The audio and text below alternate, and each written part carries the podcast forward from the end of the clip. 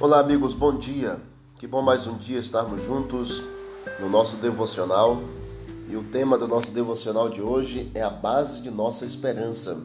Segundo Pedro, capítulo 1, verso 16, porque não vos demos a conhecer o poder e a vinda de nosso Senhor Jesus Cristo seguindo fábulas engenhosamente inventadas, mas nós mesmos fomos testemunhas oculares da sua majestade. Várias gerações do passado se encantaram com o cativante filme Horizonte Perdido, de Frank Capra. Estreou em São Francisco, na Califórnia, no dia 2 de março de 1937. Baseado no romance homônimo de James Hilton, o filme retrata a saga de um avião que ficou sem combustível e acabou colidindo na cordilheira de, do Himalaia coberta de neve.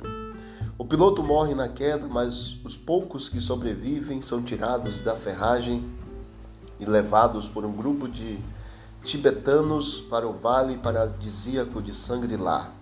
Isolados do mundo exterior, os habitantes crescem em sabedoria e amor, levando uma vida quase imortal de alegria e harmonia duradouras. A utopia de Sangri-La destaca duas dimensões básicas da existência humana. Uma é a consciência de que os valores pessoais e relacionamentos humanos são muito mais importantes do que bens materiais efêmeros. Conforme sugerido por Martin Buber, embora o mundo da experiência seja baseado no binômio eu-isto, o mundo dos relacionamentos é estabelecido pelo binômio eu-tu. Assim, a ênfase materialista no eu coisas deve ser equilibrada por meio de uma ênfase humanizada no eu você. Afinal, o significado mais verdadeiro da vida é encontrado no relacionamento com Deus e uns com os outros. Mateus 22, 36 nos fala exatamente sobre isso.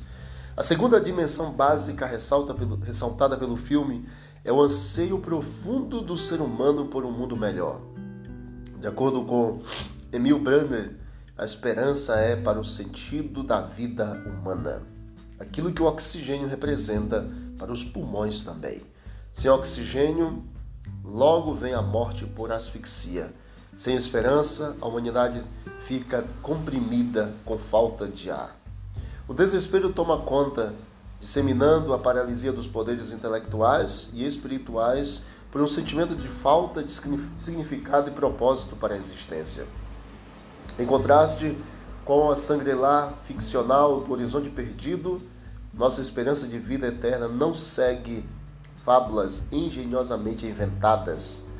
Ela é fundamentada na confiável promessa divina de um mundo perfeito no qual não haverá mais lágrimas, dor ou morte. Essa promessa confere sentido a propósito, e propósito à nossa vida presente e nos garante que todos os amados que morreram em Cristo ressuscitarão um dia para dar vida eterna. Como nossa esperança é gloriosa. A base de nossa esperança é a manifestação gloriosa do nosso Senhor Jesus Cristo nas nuvens do céu. Que Deus nos abençoe, nos capacite e nos prepare para o encontro com Ele. Vamos orar? Obrigado, Pai, por mais este dia. Capacita-nos, ó Pai, para o encontro contigo a nossa esperança está no Senhor e damos a nossa vida ao Senhor para que o Senhor faça a tua vontade, em nome de Jesus. Amém. Disse Jesus: Examinai as Escrituras, porque julgaste nela a vida eterna, são elas mesmas que testificam de mim. Visite o canal Bíblia em Ação nas plataformas digitais e você vai encontrar mais conteúdo para o teu crescimento espiritual. Forte abraço, vamos que vamos para o alto e avante.